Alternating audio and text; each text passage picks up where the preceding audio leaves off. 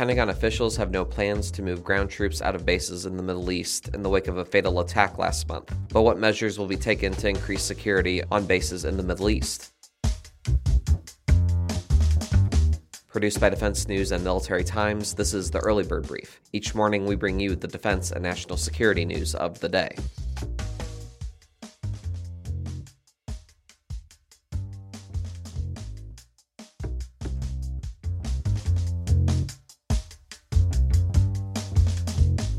Also, today, as the threat from China looms, the Navy is working to address bottlenecks in missile production. What does this all mean for defense and security? You'll find out. I'm your host, Simone Perez. Today is Tuesday, February 7th, 2024.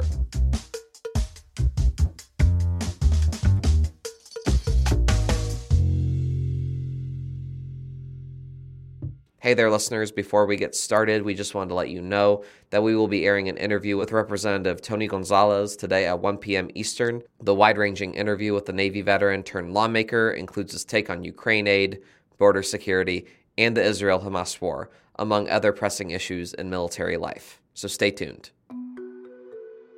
First up, U.S. Central Command continues to investigate how a drone was able to evade detection and kill three U.S. soldiers in Jordan. The Pentagon said Tuesday that there are no plans to move troops out of Jordan following the fatal drone attack on January 28th that killed three U.S. soldiers. Officials are mulling options for upgrading air defenses at Tower 22 in Jordan, where the attack took place, as well as at other small outposts across the Middle East. I'm not going to go into those conversations or, or what um, you know, changing our posture looks like, but that's absolutely something that is being discussed. That was Pentagon spokeswoman Sabrina Singh. Singh did not say whether any force protection changes would take place before CENTCOM has finished its review. The U.S. moved thousands of troops to the Middle East after the Israel Hamas war began on October 7th. They hope to prevent Iran backed militants from stirring up more conflict.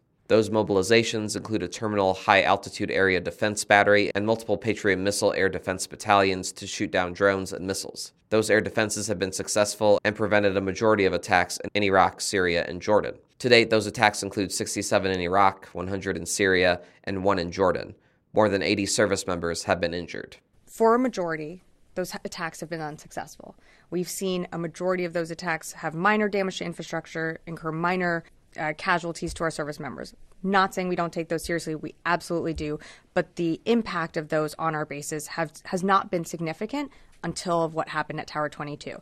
And that was tragic. Absolutely tragic that we lost three service members and over 40 were wounded. Early unconfirmed reports have suggested that the drone was confused for a friendly that had been due to return around the same time. The Washington Post also reported Tuesday that the base only had electronic jamming equipment that missed the drone because it was flying too low, and no systems for shooting the drone down.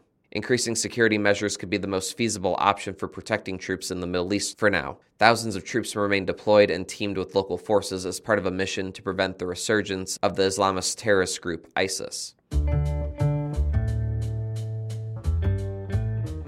Another important story the Navy considers China its pacing threat, and efforts are underway to produce more weapons specifically geared toward a fight in the Indo Pacific.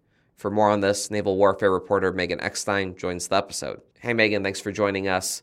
So, you've done reporting on the Navy working to amp up its stockpiles of missiles, especially those they feel are essential in a fight against China. War games have played a part in sharpening U.S. strategy and where investments need to be made. How do those war games play out for the U.S.? There have been a number of war games looking at a scenario where the U.S. military is called to defend Taiwan from an invasion from China. There's one particular one that the Center for Strategic and International Studies ran at the end of 2022. The CSIS wargame looked at a scenario where the U.S. Navy and Air Force would be called upon to protect Taiwan from a Chinese invasion. And what they found is that the U.S. Navy would need a ton of torpedoes. They call it happy time for the U.S. submarine fleet. And basically, the submarines would go in and shoot at everything China is moving across the strait. So, torpedoes would definitely be high in demand.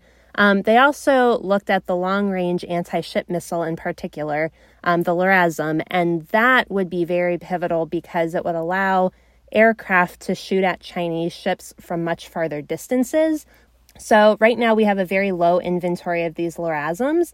And as soon as they were expended in the first, you know, couple days in some of these war games, it only took three or four days for the US to run out of these. The aircraft could still drop bombs, but they would just have to get closer and closer and closer to their targets as they moved into shorter range missiles. And that just really creates a lot of risk. So, the CSIS war game really showed the need to buy more torpedoes and more LRASM missiles. So, what are industry leaders and lawmakers doing to open up or ease those bottlenecks? Starting in fiscal year 2022, the Navy really started to ramp up its weapons procurement spending. So, between 2022 and 2024, they increased the request by 70%.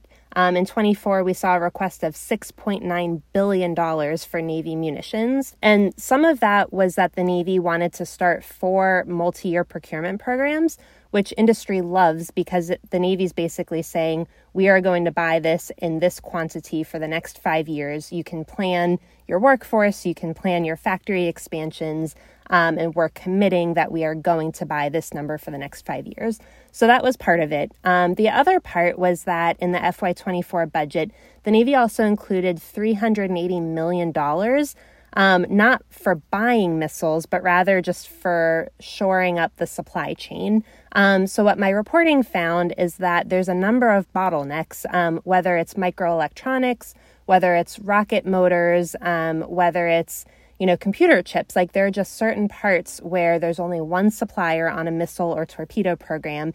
And, you know, in some cases, um, it might take, you know, dozens of weeks uh, to get these parts, and it's just slowing down production. So even though the Navy is spending billions and billions of dollars on weapons, they're not delivering on time because um, very specific companies are having bottlenecks at their factories. So, what the Navy and industry are doing now is trying to identify these specific suppliers that need help and find ways to put money towards expanding their factories, towards giving them advanced manufacturing processes that are more efficient, or whatever it will take to get them to be able to produce their part faster. That way, missiles can start flowing to the Navy. Also on your radar for today, the military branch with the smallest percentage of women may also be disproportionately good at retaining them. That branch is the Marine Corps. According to reenlistment and retention data from the Marine Corps, the service retains women at higher rates than men in almost every demographic and category, and in some cases, that's by a wide margin. The Corps enlisted retention rate is relatively low compared to some other services. That's a function of the service's operational requirements and young, high turnover workforce. So let's break down the numbers. In fiscal 2023, 28% of first term male Marines opted for reenlistment, while 35% of women did. That's a spread of 7 percentage points. The year before, 24% of first term men reenlisted, while 32% of women did. That gap was narrower, but still pronounced for second term enlisted Marines. In 2023, 43% of second term males are enlisted, compared with 47% of second term females. Fiscal year 2022 saw a similar 41% to 46% second term reenlistment gap. Service data shows this trend has been observable since at least fiscal year 2019. Overall, the female reenlistment rate for women was 33% compared to 28% for men. But continuation rates are closer among Marine officers. In fiscal 2023, 90% of female officers opted for continuation, compared to 88% of men. The year before, 92% of officer women and 90% of officer men stayed in the service. The gap holds true across the past five years.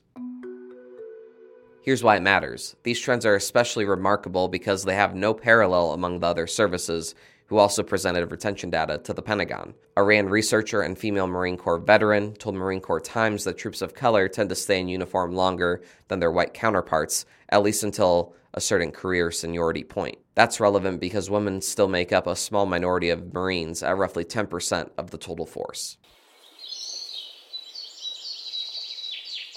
And now here's some other stories we're hearing chirps about. Authorities said two ships traveling in Middle East waters were attacked by suspected Houthi rebel drones early yesterday. The Navy removed the commanding officer of the Japan based destroyer Howard yesterday, less than six months after relieving the previous skipper of the ship. The Hill reported that a State Department spokesperson said this week the United States did not notify the Iraqi government ahead of U.S. military strikes inside the country on Friday. That counters an earlier White House message that Baghdad was told ahead of time. And according to the Dutch Defense Ministry, the Netherlands scrap plans to sell six F 16 fighter jets to a U.S. company and will prepare the planes for delivery to Ukraine instead.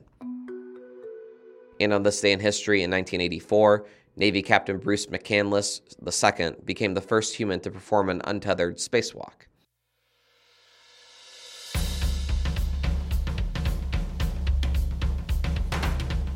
That's it for us this morning. To get more top stories and breaking news, go to defensenews.com slash EBB to subscribe to the Early Bird Brief newsletter. Please give us a like, rating, and a comment wherever you get your podcasts, and be sure to follow us on social media at defense underscore news and at military times. The Early Bird Brief is hosted and produced by me, Simone Z. Perez. Today's episode featured stories by Megan Myers, Megan Eckstein, and Hope Hodge Seck.